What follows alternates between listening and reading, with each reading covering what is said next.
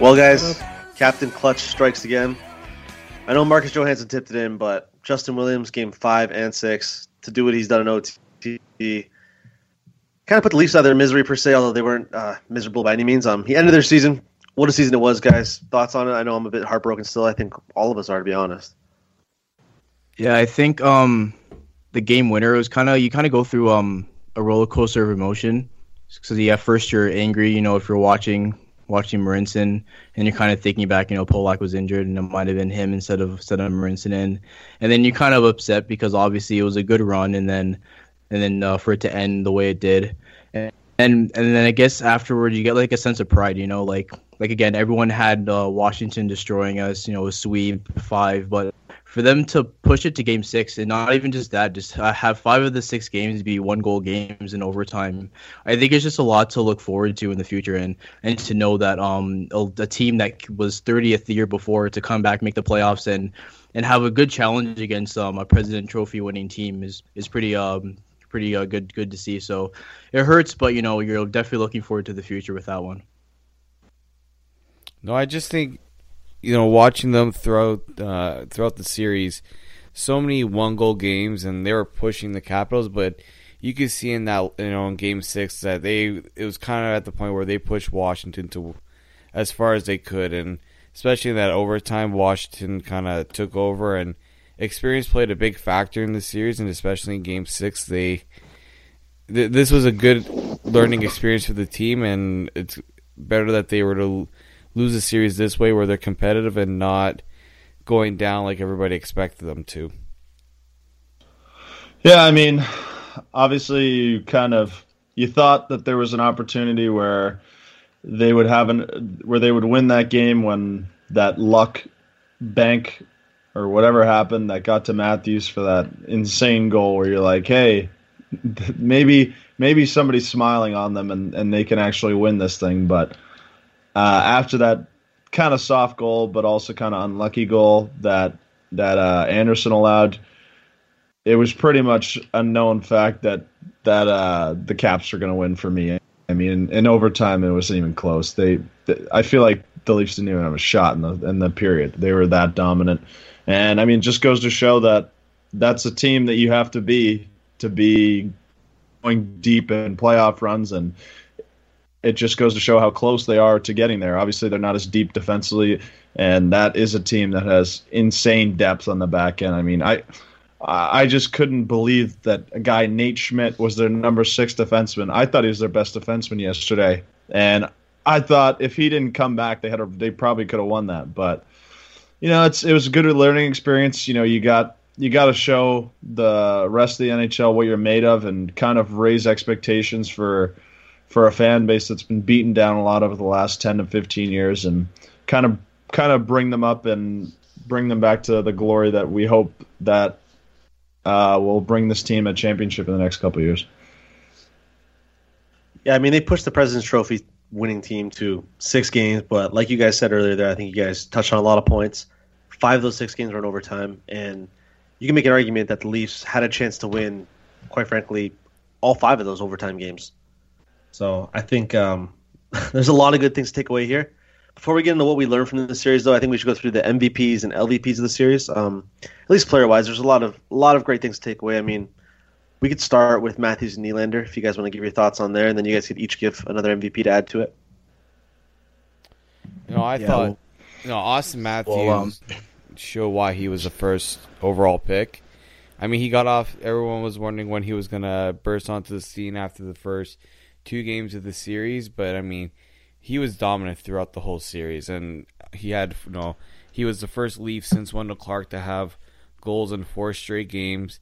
The way he scored the goals too, I mean, he it's it's fitting that he was the guy that scored the Leafs' first goal of the season and the one to score the last goal of the season. Like he meant so much to the Leafs this season, and it's going to be exciting to watch this uh, watch this guy you know, terrorize teams for the next 10 to 15 years. Um, but yeah, I mean that that goal by Matthews is just insane. I, I, was I wrote about it on Twitter and I was thinking to myself, I mean, how many opportunities would it take for me to score a goal like that? Because not only did he he get to toe drag it, but he kind of like lacrosse shot at it, where he carried it on his blade and just threw it up there, and just to crowd on that bounce and avoid that poke check was was ridiculous. I mean, it's, kind of sad that that goal isn't a game winning goal that brought them to Game Seven, but it is what it is, and you know you saw the admiration that the Caps players had for him. You saw that awesome moment between him and Ovechkin where you know, he, as Ovechkin said, he went up to him and said, "You're a hell of a player, and just keep doing what you're going to do because you're great and you're going to be great." Um, you know, that was that was pretty awesome to see for me.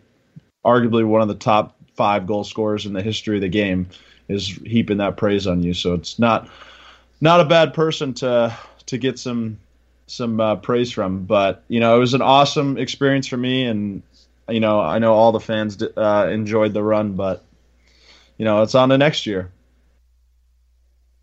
Omar, give me another MVP you have. Uh, well, never. Well, you can't look anywhere without looking at Freddie Andersen, right? Um, like throughout the whole series, he was making saves left and right. You know, keeping keeping them in, especially um those those moments where uh, Washington was coming up and playing really well. Uh, Andersen was making a point blank saves and keeping them in it. Um, there's a whole bunch of times in uh, in game in game six actually, like uh, in earlier in the in the in the game, uh, Ovechkin takes a shot up from the circle from the circles, and after Andersen stops that, um, in the third period, Oshie has like a point blank chance right in front, and Andersen flash flashes the other. Um, I think another point too. There was a two on one and then um it's stopped initially by Rielly, but then um uh, Williams comes up, tries to poke it on the side, and Andersen stops that too. So. So, so looking at the fact that like all these games are one goal games, Freddie Andersen is definitely point point blank in center of responsible for why why the Leafs were even able to to hold out this long. So I think he definitely deserves a lot of credit for the success. Yeah, he finished the series the series with a 915 save percentage. That's right around where he was all season. So I mean, steady Freddie, right? What more can you say about him in that sense? Dave, who do you have as an MVP? Okay, if we're not looking at Matthews or Andersen, uh, I would have to give it to. I'm gonna go a little off the board, and I'm gonna say Morgan Rielly is another guy that deserves some credit because when Roman Polak went down, he had to take some hard minutes, and he may not have been a great defenseman. I thought with the added responsibility that he had, he played really well. And many were questioning whether he could take his game to the next level. And I liked what I saw from him. He played. I mean, him and Jake Gardiner had to play at you know I, what game was a game? I'm trying to remember the one in Washington where they had game four, two, game, game two, two, had almost. But they averaged minutes. 27 and 28 minutes apiece this series. Like for what it's worth, it's ridiculous. Going and and keeping the Washington Capitals pretty much at bay the whole series those two deserve a lot of credit. And I think Rielly, you know, playing with Hunwick, I mean, Hunwick played really well too. Uh, but I, I liked what Morgan Rielly did. I mean, the guy is only 22 years old, going to be 23 this year. And what he was able to do in this series, I was very impressed. Yeah, I mean, both Gardiner and Rielly, if you want to talk about Rielly in particular, they both had a positive Corsi against a very, very tough Capitals team. And when you consider what those numbers mean, I know some people aren't a fan of advanced analytics, Jake in particular.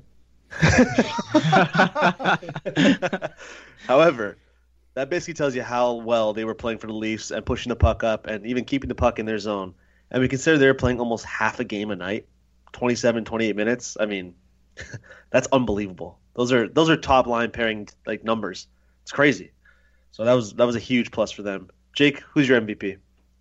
That we haven't already named at least. Yeah, I mean, outside of the completely obvious guys of of Andersen and Matthews, I was really really impressed with William Nylander.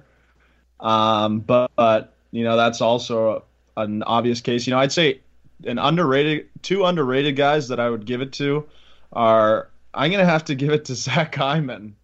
He he was he was he was all over the place. I mean, are you going just, heel?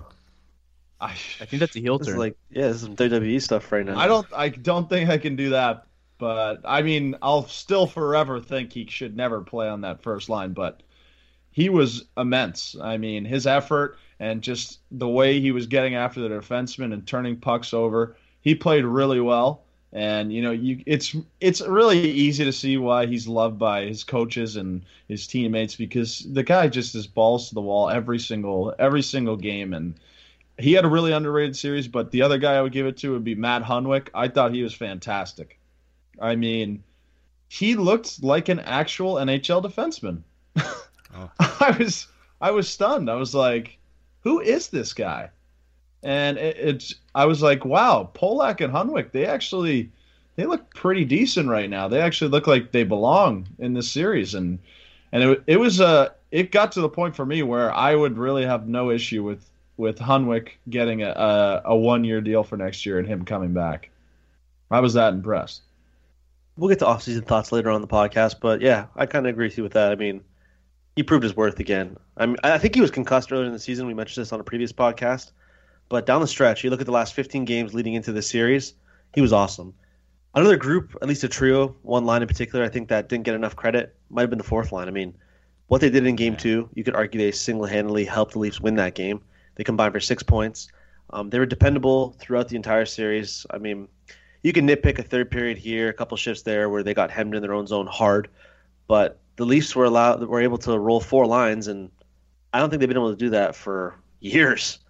But it was something that was a really nice strength for them, and it helped Mike Babcock match a lot of matchups on the ice, and it helped him basically go toe to toe with Barry Trotz for uh, who they're going to deploy against each other. So I thought they were really underrated as well. Imagine that line with either Ben Smith or Frederik Gauthier centering it, as opposed to Brian Boyle going up against the Caps. Even all the defensive was... zone draws Brian Boyle was taking. I mean, without him, who's taking those draws? Because we saw the Bozak line was. We'll, we'll get in the Bozak line in a second, but yeah. Spoiler alert: they were awful yeah, they were. They were. They were. They were pretty bad. Yeah. Let's get the LVPs then. Jake, who's your least valuable player during the series? Can it be unanimous that it is like Martin Marincin? Obviously, he was terrible. Let's let's exclude him. Let's exclude him because he's too oh, easy. I mean, we don't even need to say him. He's an hmm. That's kind of tough when you think about it, but it's kind of hard. I th- I thought a lot of guys played really well a person who I thought was pretty bad for what I expected of him was actually Mitch Marner. Uh, as hard 100%. as that sounds, I-, I wasn't impressed with him at all. I think this was this was just a wake up call for all the people that are like, "Hey, he's gonna be okay. He'll dominate." I mean, he got bullied this series. I mean, you could see why people were thinking, "All right, maybe." Maybe he, he can't you know, go in and dominate the league like Patrick Kane and get 85 points a year he's going to add some weight because he got absolutely dummied this series. I thought, at least. Yeah, to build off that point, he's definitely, uh, to quote Mike Babcock, he's definitely someone who's going to have to have an NHL summer this year. Um, you know, going to this, going to Game Six, he was really you know, um, besides the first game where obviously he scored the first goal, he he didn't really do much. And you know, you thought that it was going to turn around in the beginning of Game Six because you know he started off with that with that big hit. You know, he was skating well, and then as the game went on, he just he just kind of started to like disappear even even less and less. And you know, in the past, um, Mitch Marner has been able to step up in those like those must win situations. If you remember back uh last year in the World Juniors when uh, Canada was down, Mitch Marner scored two goals in the third period and almost completed the hat trick. And unfortunately, Canada lost. But you see, um, like Marner uh, step up for these big moments. So I guess um, looking at his overall play through the whole season, I guess it is it's disappointing to see that um, he wasn't able to to reach that playoff level in quotes that people say. But you know, obviously, like it'll it'll grow in time, and and he'll probably be better uh, in the next next go around. Yeah, to give you guys an idea of how ineffective Marner was, his four Corsi was minus 39. That means he barely had the puck. Like what? Line, it, Whoa, yeah, it was actually the worst. That's it was really the worst, bad. at least by a country mile. His like four Corsi? Guy, yeah, the next closest guy I think was uh, Bozak. Oh, tell us how you really feel, Jake. I, I don't know what that means, but I just from what I saw, he was very bad. But that that sounds like it's bad, so I'm guessing I'm guessing that's not a good thing. I mean, some people will look at his performance and go, "Hey, he had four points, just as many as Nylander," but that's not the case at all. Ah, uh, yeah, that's where that's where the eye test comes into comes into uh, consideration because Nylander, I think, was probably one of the best three forwards in the series. Him and Matthews, that line was one of the best lines in the entire first round. Period. Yeah, they were they were incredible. I mean, just just what he can do with the puck is ridiculous, and how he just like uh, they were talking about this with Matthews and Nylander during the broadcast on an NBC. It probably didn't get in uh, Canada, but it was Ray Ferraro saying, you know, he's kind of like Zetterberg and, and Datsyuk, where they just are always around the puck. They're so hard to get it off, and they just always steal it from you too, which is a really underrated trait for me. I mean, you know, I'm not a big advanced stats person, but you know, I believe if you can take the puck and you can hold the puck, that's generally a good thing. That proves you're a better player than average if you consistently have the puck. But he was incredible. So, I mean, unless they're getting Erik Karlsson back, you're not trading him. I mean, so that's those. If anybody even adds them to a, a trade proposal, just instantly hang up the phone because that's a ridiculous take. Yeah, that'll never happen.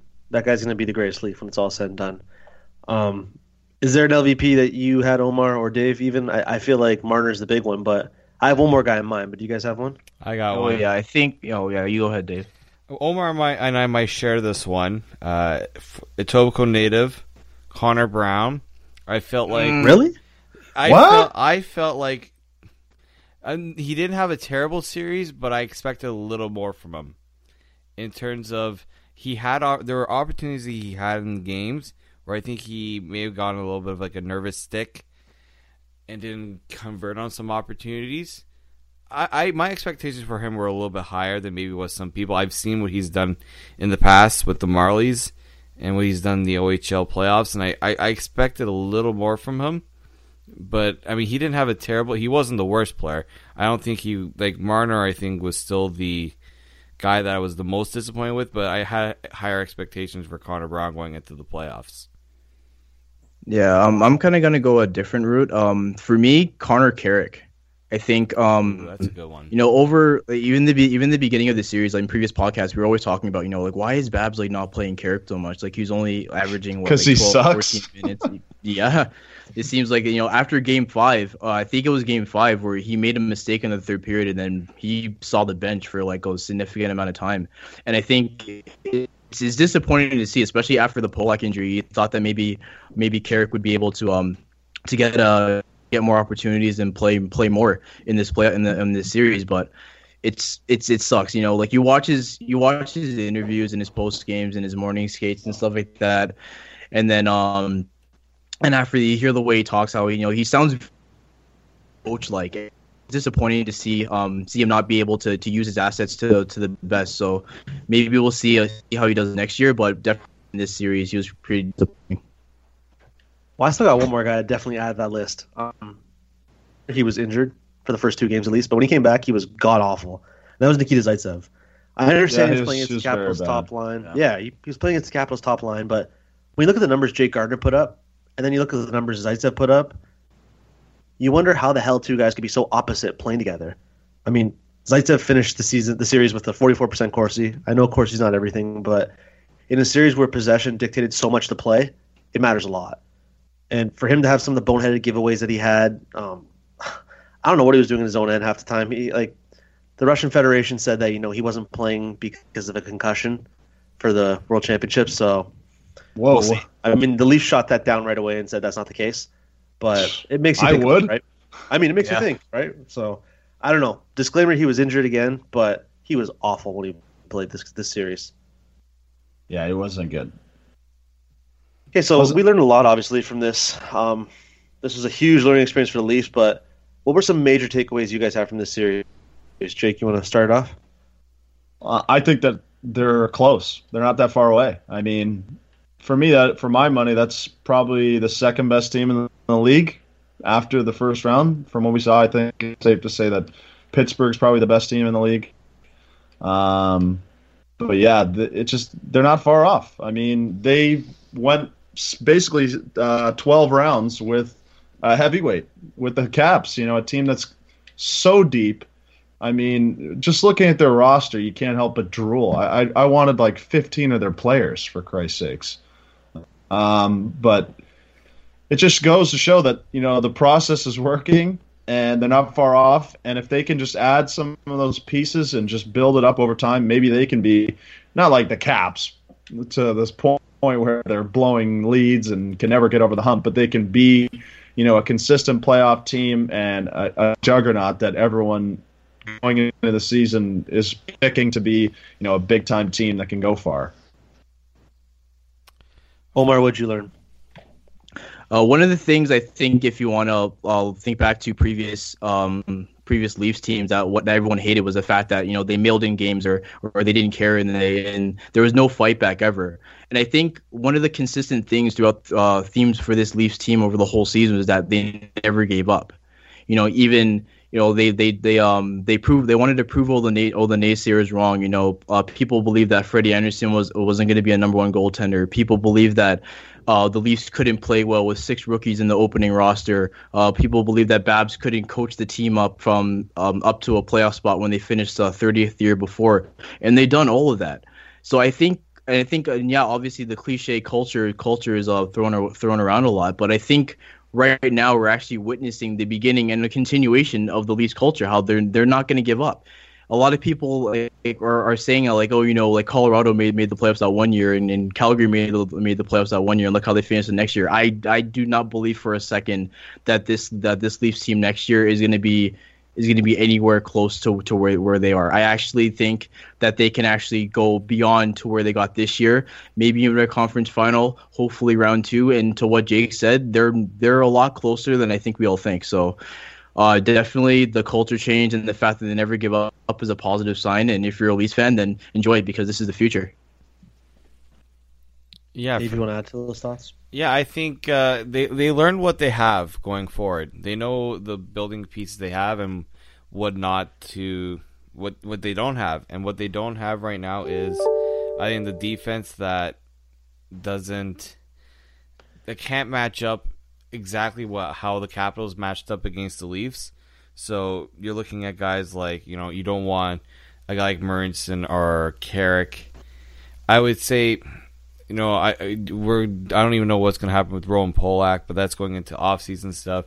I think you realize that there's a way for the team to improve, and they found out where they need to improve, and especially, you know, not being hemmed in their own zone, and you know, keeping the keeping the play driving. I mean, that Matthews line was dominant with the possession, so keeping with the spirit of driving possession and being consistent and uh, you know moving the puck around the zone, cycling.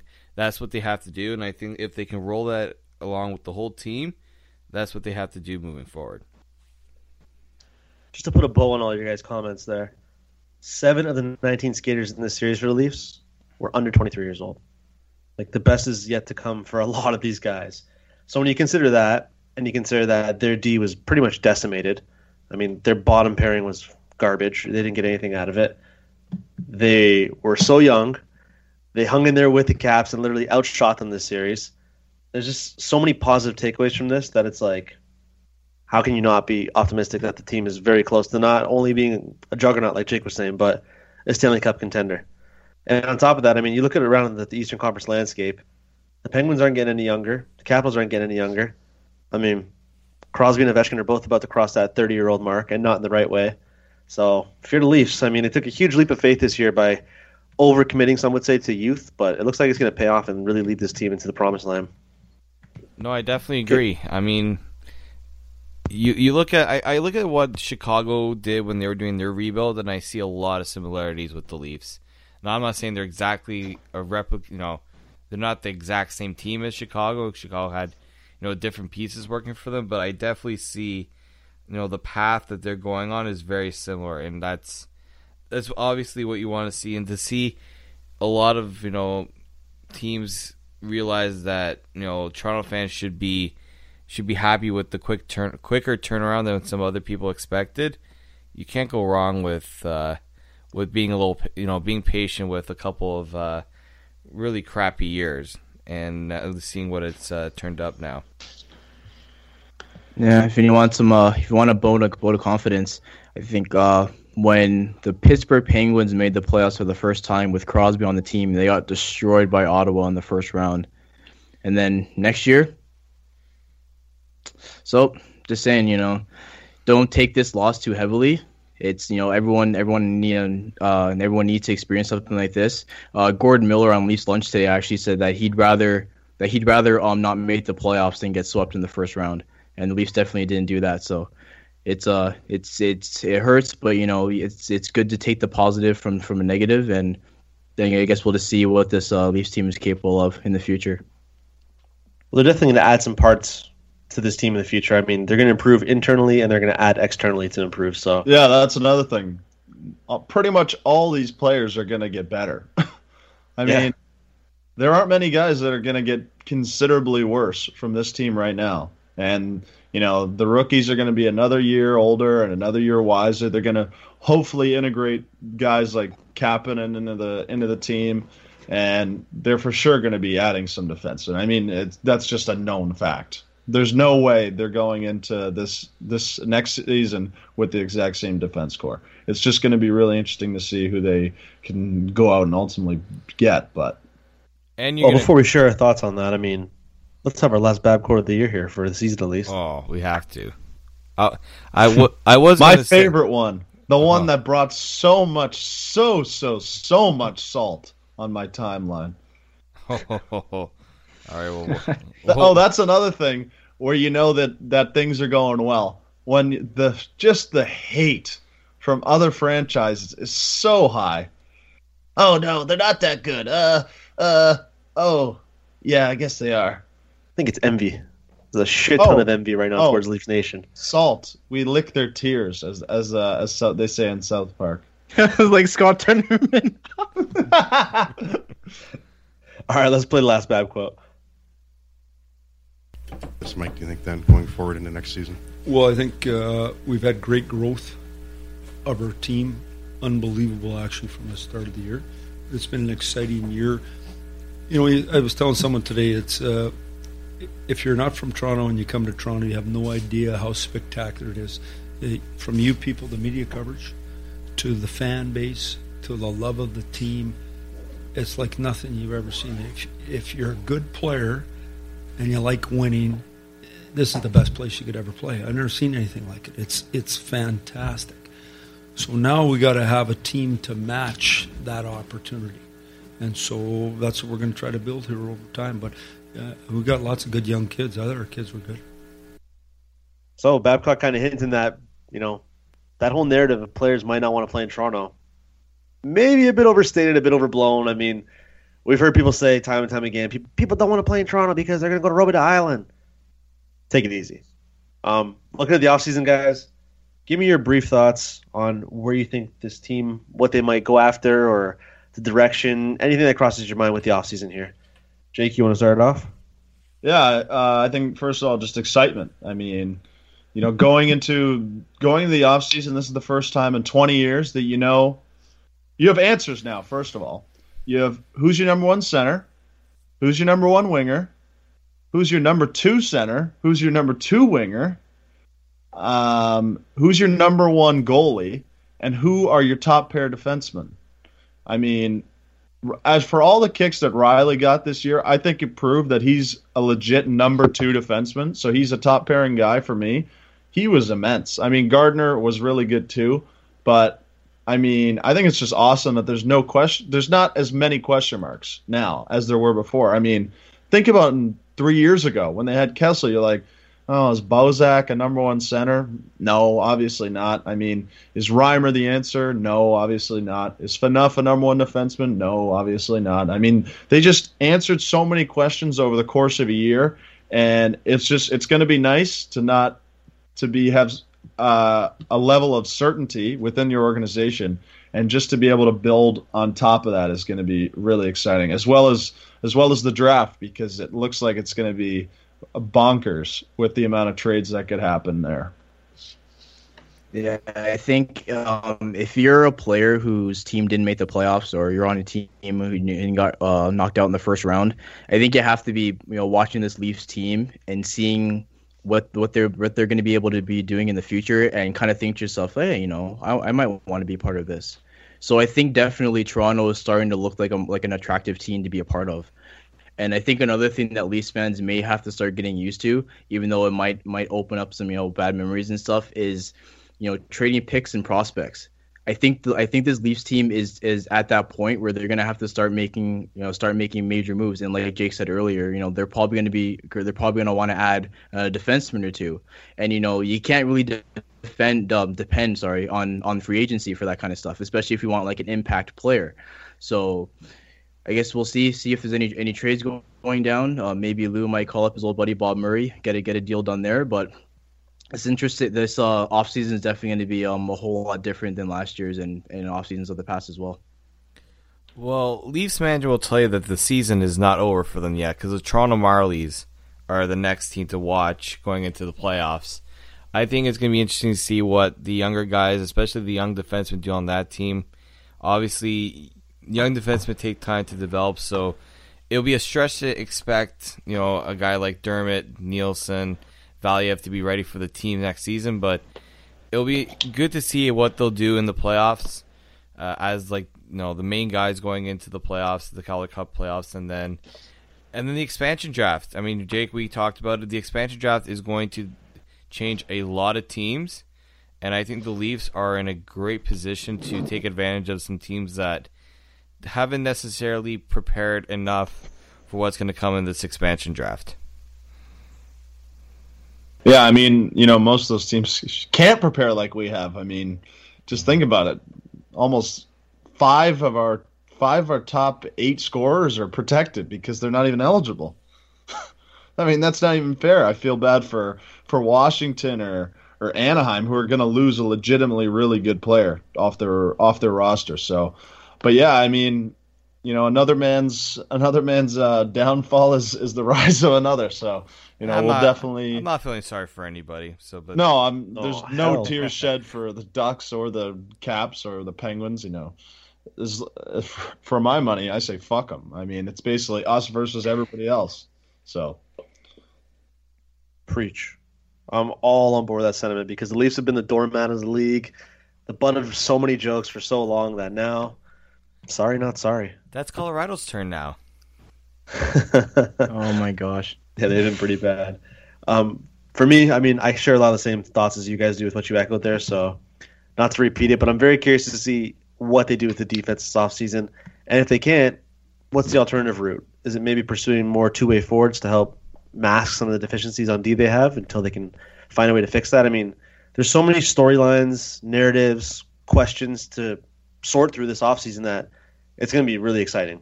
Like, really, really, really exciting. So, we'll definitely be back. Maybe not once a week when it gets into the dead, you know, dog days of the NHL summer, but we'll be back once a week until then. And then whenever we feel it's necessary to be every other week or every third week, we'll definitely let you guys know. But until we get to that point, thank you guys for following us all season. You know, all five listeners we got out there. We appreciate it so much. Um, it was an awesome season. I mean, I think it was one of the most memorable Leaf seasons all four of us have ever experienced. Fair to say, guys. Yeah, Oh yeah. I, I would say since uh, like 2002, since like the Sundin. uh, yeah, the Ottawa series where they beat Ottawa every fucking series. Yeah, I haven't. I haven't been. uh, No, I haven't been so intrigued with what the Leafs are going like the future of the team since then. So uh, that that says a lot. That's that's 15 years of waiting for something, something positive moving forward with. Yeah, well, good thing Tim Leiweke made the good made the right move and hired Shanahan, and then he hired Hunter and Dubas, and then hired Lou, and then hired Babcock, and then draft lottery, and then here we go. Yeah, for for all the for all the flack that he gets for wanting to take down the old Stanley Cup photos and stuff like that, I mean, he's really helped MLSE kind of from the ashes, rise from the ashes. From our from my Bane, Bane, uh, from Dark Knight approach to it. But I mean, TFC made it a MLS Cup final. Um, I know they don't fully own the Blue Jays, but the Blue Jays back to back ALCS. Um, you know, the Raptors Eastern Conference Final, the Leafs winning a draft lottery and going to the playoffs and having arguably one of the top three to five young teams in the entire league moving forward. You know, they did a pretty good job. No arguments with that, man. I mean, to go from worst to the postseason, they had one of the biggest turnarounds in NHL history. When you look at point wise, and if you want to go even more in depth, turn a couple of those shootout losses the other way, and hey, where's this team? Right up there with Montreal, compete for the Atlantic. So there's a ton of reason for optimism. As always, guys, thank you for listening. You can follow the show on Facebook or Twitter at Tip the Tower. You can go to our site to see more posts from all of us as well about the Leafs, Raptors, anything Toronto sports. You can subscribe to the show on iTunes or SoundCloud at Tip of the Tower. You can follow me on Twitter at Crystal Kranitz. You can follow Jake on Twitter at Jake Milton12. You can follow Omar on Twitter at OLW93. And you can follow Dave on Twitter at D underscored Morisuti. Thanks again, guys, and we'll see you soon.